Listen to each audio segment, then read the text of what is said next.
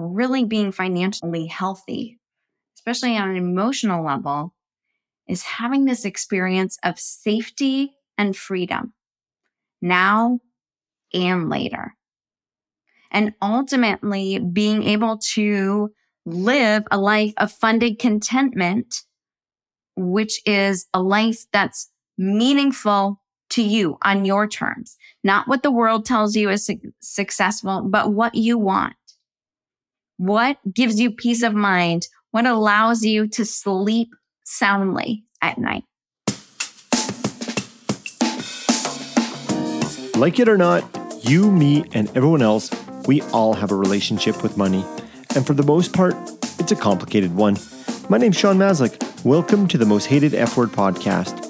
As a certified financial planner, I want to take you on a journey as we throw out the technical finance books and shift our focus towards our minds, our money, and what matters most. If you're looking to improve your relationship with money and build true wealth, you're in the right spot. Finances does not need to be the most hated F word. Hello, welcome back to the podcast. I am excited you are here with me for another fascinating episode. For all the new listeners, welcome. And for the returning listeners, welcome back. I am glad you are here to hear my conversation with Dr. Joy Lere. She's a leading expert in the psychology of money. She's also a clinical and licensed psychologist and the co founder of Shaping Wealth.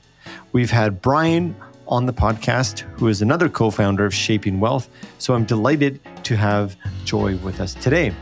Dr. Lere has held research and clinical positions at Penn Medicine, Princeton Health, Children's National Medical Center, and the Department of Defense, and has served as an assistant clinical professor in the clinical psychology at George Washington University.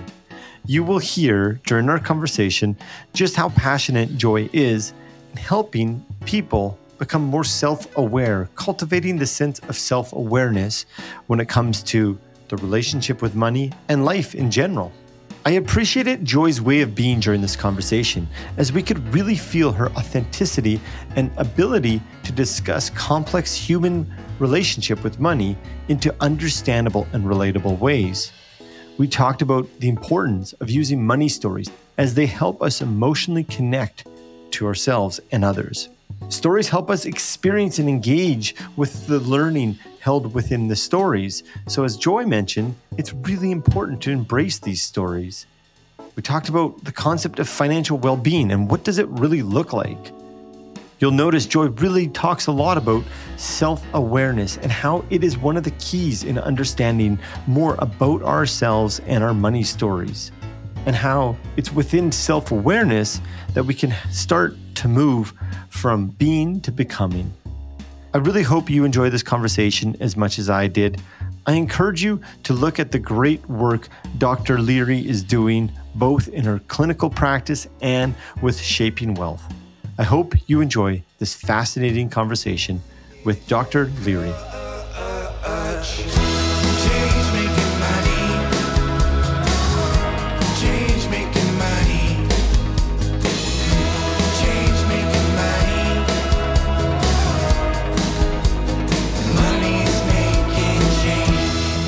Joy, welcome to the show.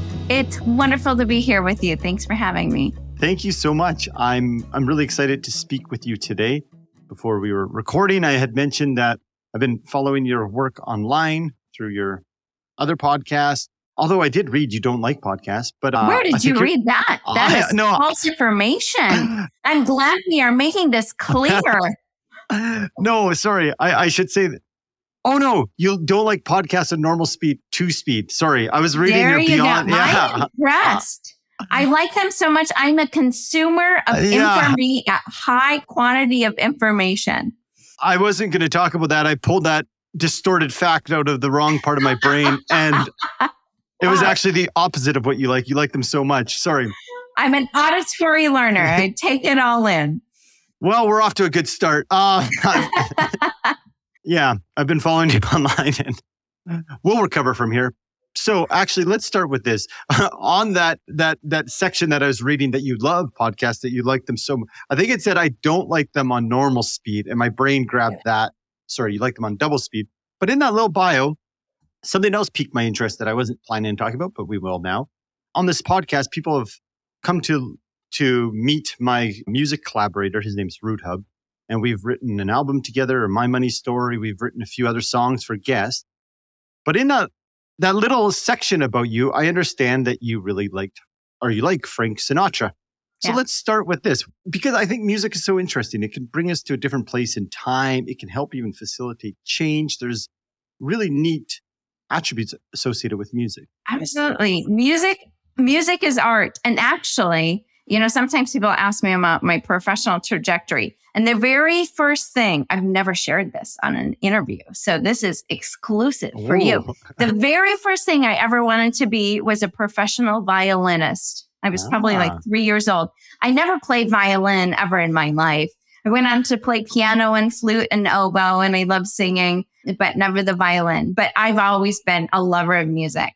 You know, I think art is so powerful in so many ways. Art is a vehicle for story. There's a way that art allows us to express very deep, powerful things that are nonverbal in our brains and kind of lodged deep in our bodies sometimes. So I think there's a way that that people can use music if you are a composer to write and communicate and get a really important message out. I also think as individuals in my clinical practice, the way we can use our senses kind of to ground us and to cope with the stresses we have. There's something so powerful when we can like mindfully listen to something where we aren't like thinking about, we don't have all the noise from regret or things we're replaying in the past. We aren't anxiously forecasting the future. We're just right here and we're focused on what do I hear in this moment? And music is so emotional. I think there's a powerful way that music can match where we are emotionally. And sometimes music can help us transition to a different place as well. Wow. I love that. I didn't know that you had so much admiration towards music. I I'm just thinking that it would have been nice to have. I'm going to get a song made based on this conversation. So what we have done before is like my music collaborator will sit in and he can instantly make a song by what we talked about at the end of the recording. Very cool. But he's he's out in Burning Man right now setting it up, so he's not available. Nice. So that's really really fascinating.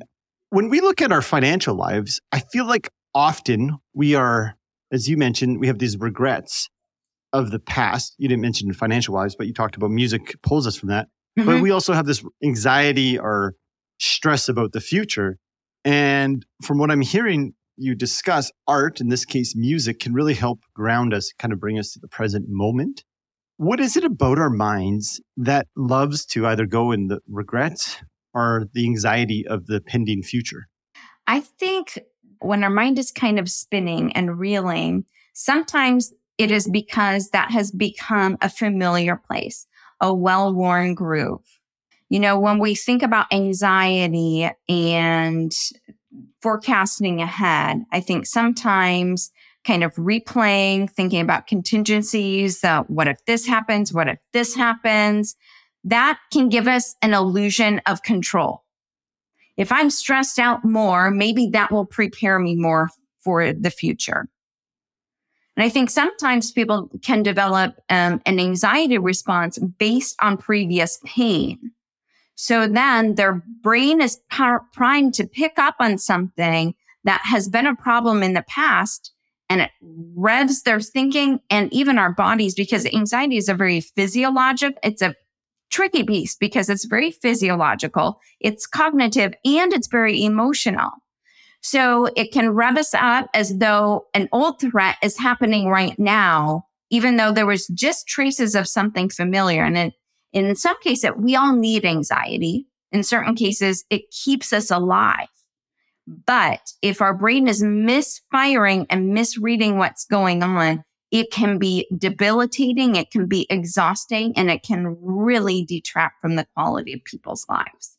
You know, looking back, and I think especially when we are talking about money, What we need to do is normalize that the human experience of money is an incredibly complex thing.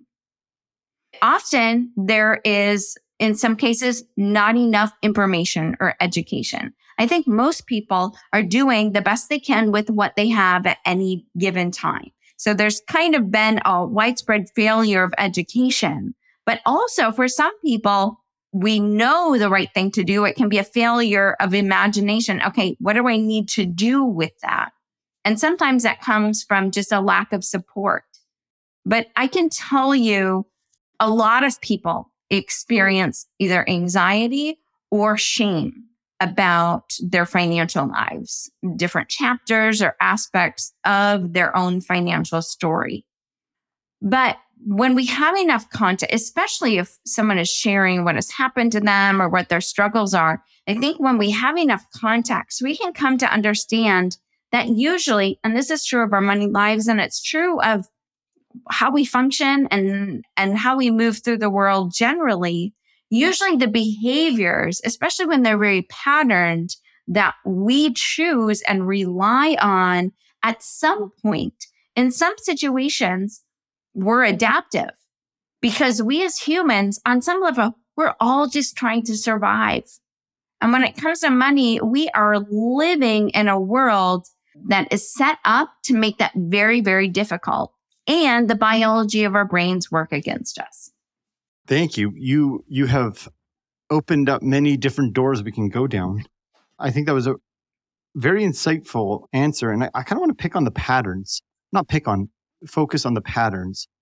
I would assume as a clinical psychologist with your patients, you see these reoccurring patterns that mm-hmm. perhaps the patient might not recognize themselves that I would mm-hmm. assume are rooted in, like you said, the emotions and the cognitive parts of their thinking from these adaptive manners that they feel are keeping them safe. While I was looking at your website and some of your reading. I really saw that you promote cultivating more self awareness. Yes. So as we start to deal or maybe start to peek in at these uh, these patterns, what role does self awareness play in helping us manage this level of anxiety in around our conversation with our financial lives?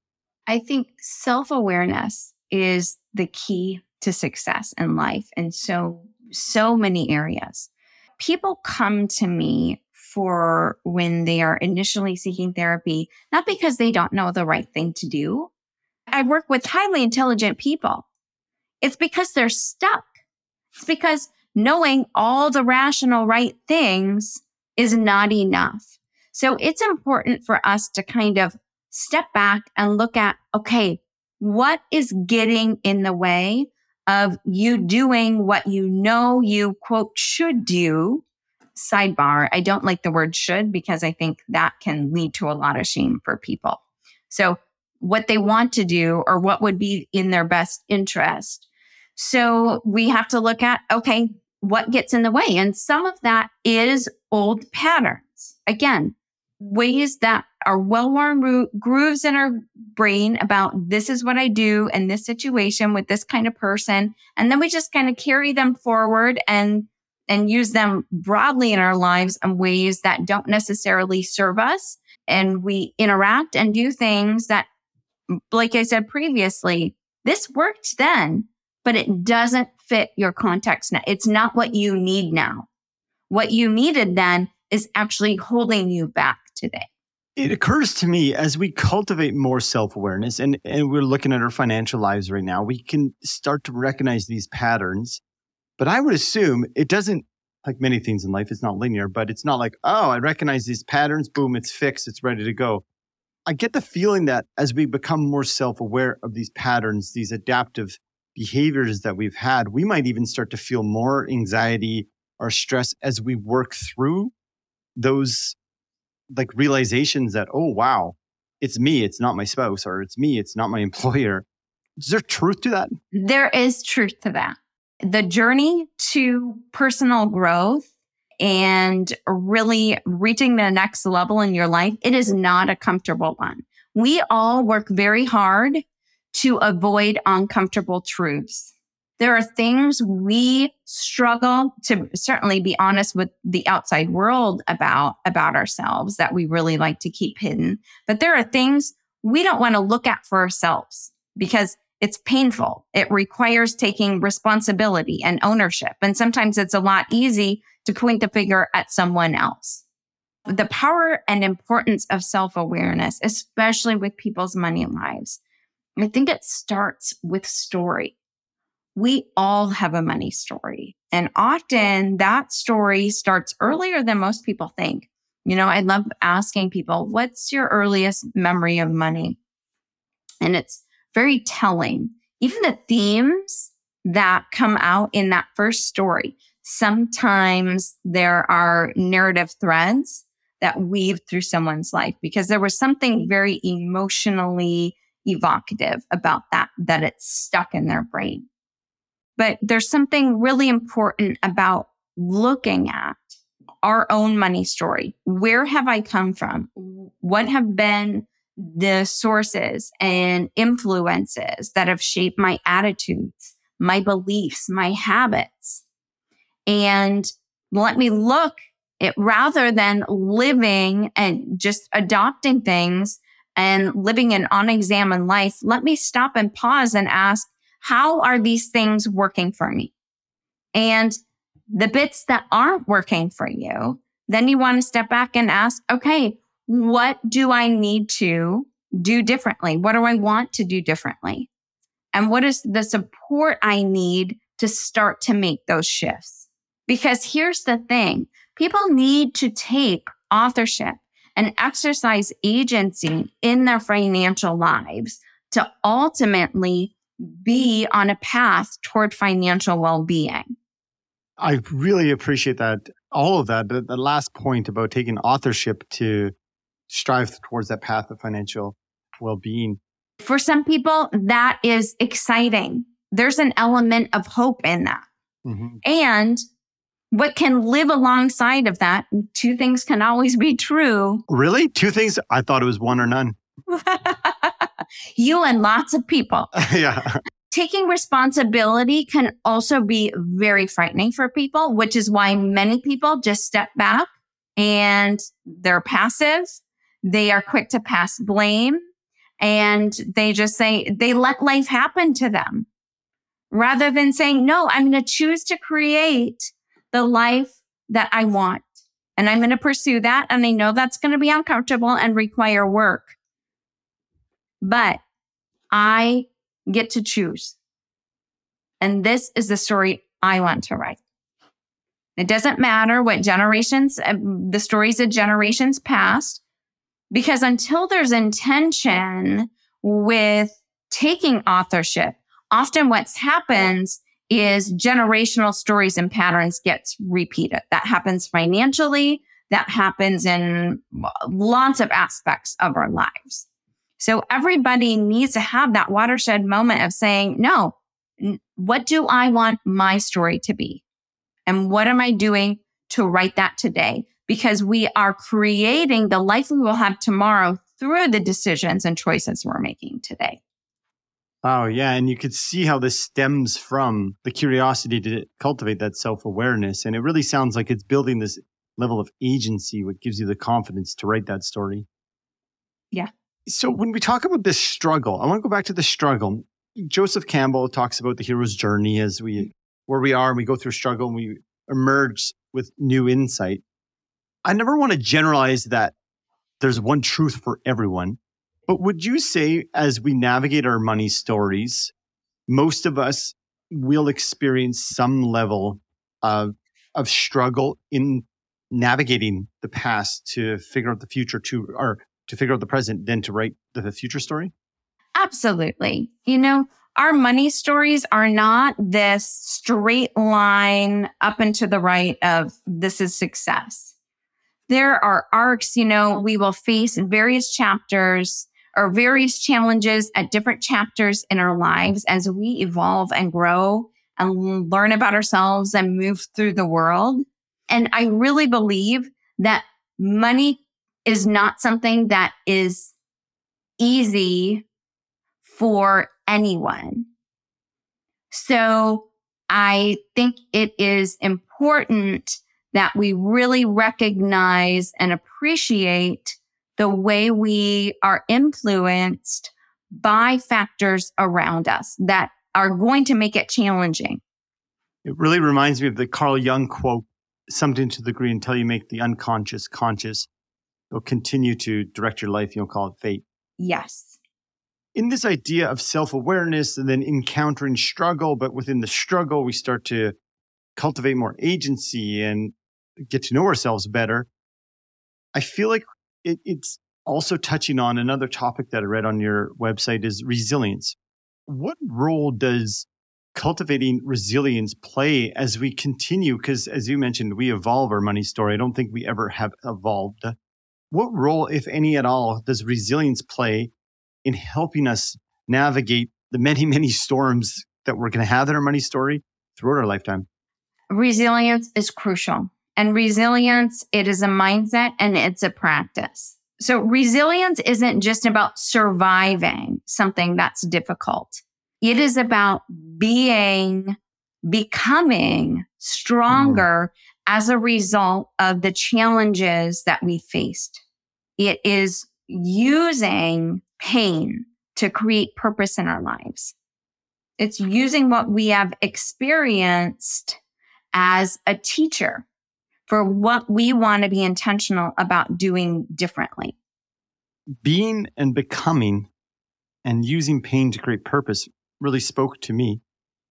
With your clients or with your knowledge in and around how the brain works and with our emotions that are attached to money, what have you observed through your clients that are examples of how people have used some sort of pain to find purpose within the context of a money story? I see this a lot. You know, there are different story arcs that all stories that we consume take. But I think a very common one can be a story of rags to riches. I think for some people, early experiences of scarcity or even sometimes some kind of financial trauma, they decide this stops here, this stops with me. I'm going to make sure that later in my life, I'm not experiencing that kind of want or financial uncertainty. So I'm going to organize my life. I'm going to make choices about various dimensions of my money life, how I'm spending, how I'm saving, how I'm investing to position myself in a much stronger financial place. And I think sometimes when people have had those painful experiences in childhood and they go on to be parents, they are very motivated to make sure that their child has a very different experience than they did. Yeah, it's really fascinating as we uncover our past stories, how we can, uh, to use your words, I really like that, use the pain to create purpose. This is making me think where I know you've talked about financial well being. And before I throw it back over to you, financial well being has been a concept that has been talked about a lot as of late. I know at times it's been talked about there lacks a clear definition or understanding what financial well being is. Sometimes when I've seen it, it's in around the ability to absorb a financial shock, to have the money to pay day to day expenses, to save for the future. I feel like sometimes I, when I read these definitions, they lack we've been talking about the emotional connection to financial well being.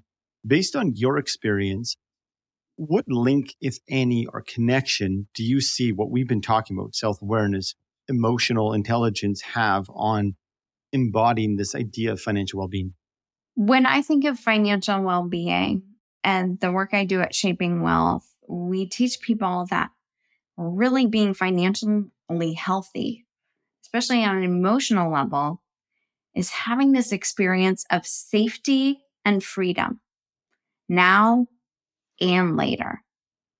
And ultimately being able to live a life of funded contentment, which is a life that's meaningful to you on your terms, not what the world tells you is su- successful, but what you want. What gives you peace of mind? What allows you to sleep soundly at night? I really enjoy hearing that safety and freedom. Can you just touch on what safety really means in that context for people who we understand safety, but what is really underneath that word choice that you picked? Well, safety, we're looking at our ability to absorb a financial shock. We can pay the bills, we can take care of known expenses. And we also know that we have made choices and decisions, and there is enough of a buffer that we've planned for the unforeseen. Because emergencies unforeseen in our life, it's not a matter of if, but when something is going to financially sideswipe you. So it's mm. not only I'm just getting by, but I have a margin that's that allow that affords me that that sense of safety. You know, as as you're talking about safety too, I feel like this conversation around self-awareness on our money story, what is the the root of our financial anxiety? As we come to uncover these things, I I feel like there would be a level of safety as well, like in the mind that like, ah, I'm not gonna be broke like my family was or something, or mm-hmm. money's not going to destroy my family. And I just feel like that, that level of like finding peace from within really could help like create that psychological safety that allows us then to just be, as you said, being here. And I think that taps into a much deeper, much more complex discussion about what is enough. You know, is that a number? Who decides what's enough? How do you decide that? When? And I, and I think one of the things that really gets in the way of someone pursuing or experiencing a sense of safety is the moving goalpost of enough. Now, there isn't the simple, simplistic answer of, well, just choose your enough and be satisfied with what you have because there's this tension in our lives. We do want to be growing and striving. There are great things that happen in this world because people aren't satisfied with the status quo. But again, back to two things. If we can't celebrate wins along the way, if we don't understand how to savor, if we're telling ourselves, I always need more and more and more, I will be happy when then we're creating a world of hurt. Yeah, you'd have to wonder if we can't be happy now and what adaptive measures are causing us to create, create, create. Yes. Joy and happiness is an inside job. Wherever you go, there you are. Who you are today is who you will likely be with more money, maybe just amplified in some way. We overweight and miscalculate how external factors are going to change how we feel about things. Oh, this is why I love what you guys are doing at Shaping Wealth, this idea of funded contentment, because to your point, we overweight those external things till we've all heard stories that someone's sailing to a certain island and they arrive there and it was, they spend a lifetime doing that and they realize yeah. it was the wrong island. I sit and work with so many people who are at the top of their careers, who have bank accounts that have more money than they will ever be able to spend, and they are deeply unhappy. And there's this broken expectation of, well, I thought once I got here, it would feel different. This is not how this was supposed to, how, how this was supposed to play out. So now what? And I think it's so interesting because like we, we at times avoid the discomfort that we talked about, the financial anxiety, because that's scary. I don't want to I don't want to go there. But yet, as we've been talking about, it's through that wrestling and leaning into that discomfort that we learn so much about ourselves, about what is funded contentment for ourselves. This week, I was talking to Ken Honda. He's the author of Happy Money. Mm. And he talked about the billionaires that he's interviewed or talked to. He could tell which ones have happy money or not, he calls it. And he said a lot of the ones that do have been bankrupt or had severe setbacks three or four times in their lives. And it's, I guess, this idea that it cultivates this resilience. I, I read a piece that you wrote about, and, and this is just about struggle. You, you wrote a piece about your husband's friend who unfortunately passed on Memorial Day. Mm-hmm. You wrote this. Basically, like I was reading this story and I was feeling all sorts of emotions. And then at, at some point, you said that, like, basically it's been a good teacher. You've learned a lot of lessons throughout this whole experience. And I was just like, wow, this is resilience and like this idea of post traumatic growth at its finest. So, what have you experienced, I guess, on a personal level of these struggles and how they can help us define what this idea of funded contentment or what enough is for ourselves? Absolutely. You know, you referenced that story. So, con- a little bit of background and context. My husband is in the military, and one of the years he was serving in Afghanistan, a close friend of him uh, of his was killed. There are, and his wife is actually serving with them. They are our age. He accompanied his friend Dave's body and his wife back to the U.S. from Afghanistan for the funeral, and then headed back to Kabul that was a real before and after. I think all of our lives are marked with these experiences of before and after. And that was a distinct one for us.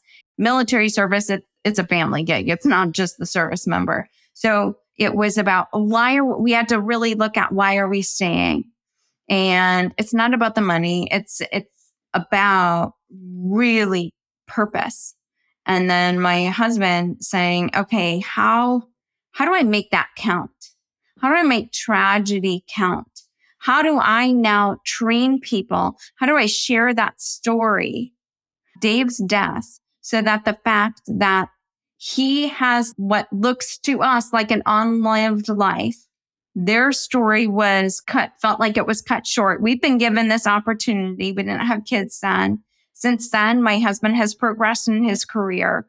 We've had mm-hmm. twins and it's this complex nexus of like survivor's guilt and all kinds of things. But when you go through something like that, especially when, when I've seen the juxtaposition of just the privilege I have and the opportunity I've been given. My husband and I talk like these are our bonus rounds. These are our bonus rounds as, as a family, as a couple. We need to make them count another piece I wrote, you know, in terms of, you know, things we've been through in our lives is a very long, colorful story that, that I will cut short. Do I had a lot of complications in my pregnancy and my kids were delivered by an emergency C-section after I'd been in the hospital for a prolonged period of time. And I, I hemorrhaged, I lost a lot of blood and they didn't think I was actually going to live, live through the night. So mm, like my husband sat in a NICU with two, three pound babies, like thinking, where am I going to bury my wife? It's been experiences like that that have caused me to step back and be like, it's a huge reminder. None of us are promised tomorrow. We have no idea what's going to sideswipe us. So we need to live with real purpose and intention. And, you know, when we have plot twists in our stories, we have a choice about how we are going to think about them. Are we going to say, poor me? Or are we going to frame it as an opportunity to do something with that? Again, it goes back to forging purpose. And I think for all of us, when it comes to well being, the healthiest people in the world are people that have purpose. It doesn't, eh, they aren't necessarily pe- the people who have the most money or have things easy. They're striving, they're working, they're connected, they have healthy relationships, and they feel deep in their soul that they are contributing. And I tell people I have the best job in the world. I get to sit behind closed doors every day and have conversations with people that they are not having with anyone else in their life. That's a sacred privilege. I get to watch two babies grow up. I was not supposed to, not supposed to get to do that. I'm talking about being becoming. I get to watch who my husband becomes. I get to have bonus holidays with my parents. That for me is living with intention and living with gratitude. Thank you for sharing. The tone of your voice as you talked was very real. And I, I asked that question because as I read your stories, I couldn't help relate to my own story and your reframe on what you just said there, finding a purpose, using this pain to find purpose, I think is something that the listeners, because we all have our own version of your story, and the way you frame it is bonus time. And we have the choice to see it that way. Well, I explain to people, you know, that tone, who I am one place is who I am every place. That that authenticity and consistency is really important to me. So I I don't have time or energy for pretending. um, but you know what just happened there is is the power of like relating to people on a human level, and I think it's something that people crave. And this is the power of story too. No one has, and no one has to have an identical lived experience to me to have a sense of connection, to have that understanding and realization wait, I'm not alone and being a car carrying member of the human race and knowing that life is hard.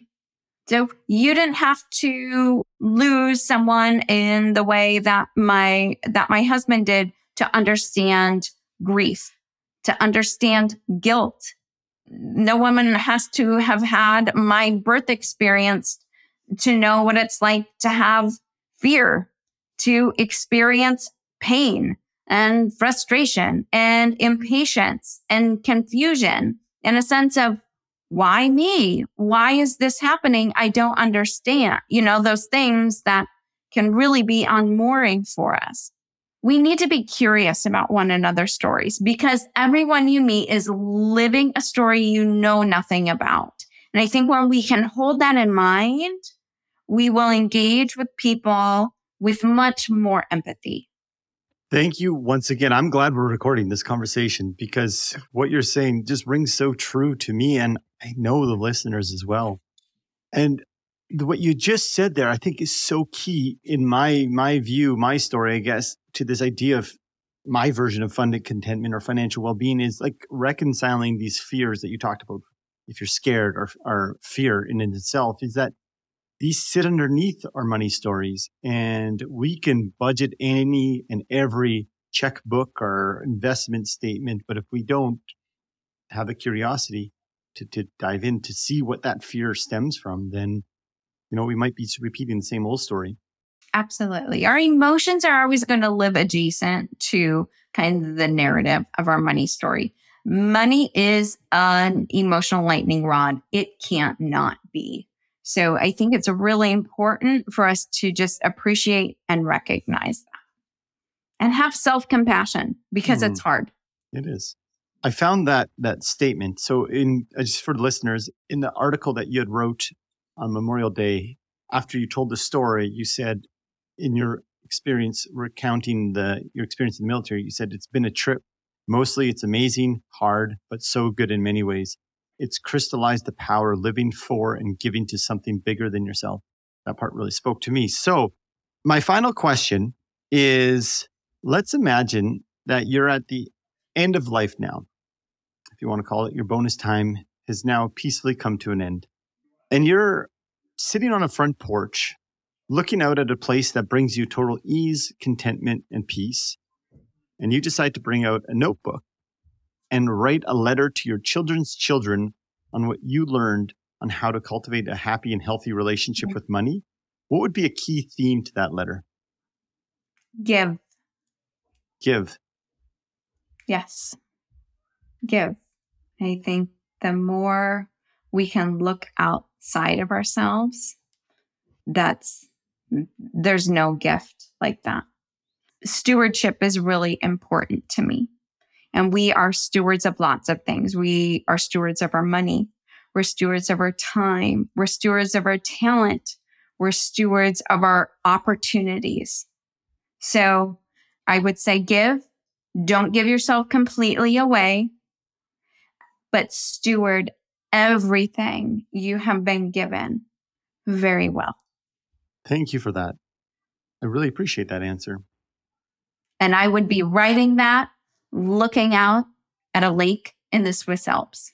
in the Swiss Alps. Okay, yes. if I was going to a Zen happy place, that is it. What season in Swiss? Switzerland? What season? Summer. Summer, Summer? in Okay. I wasn't sure if I was picturing the nice summertime or a cozy little front porch with snow, but Nice summertime right in front of a lake. well, Joy, it has been an absolute pleasure. I really, really enjoyed this conversation. For people listening who would like to find out more about what you're up to, where would you point them to online? Absolutely.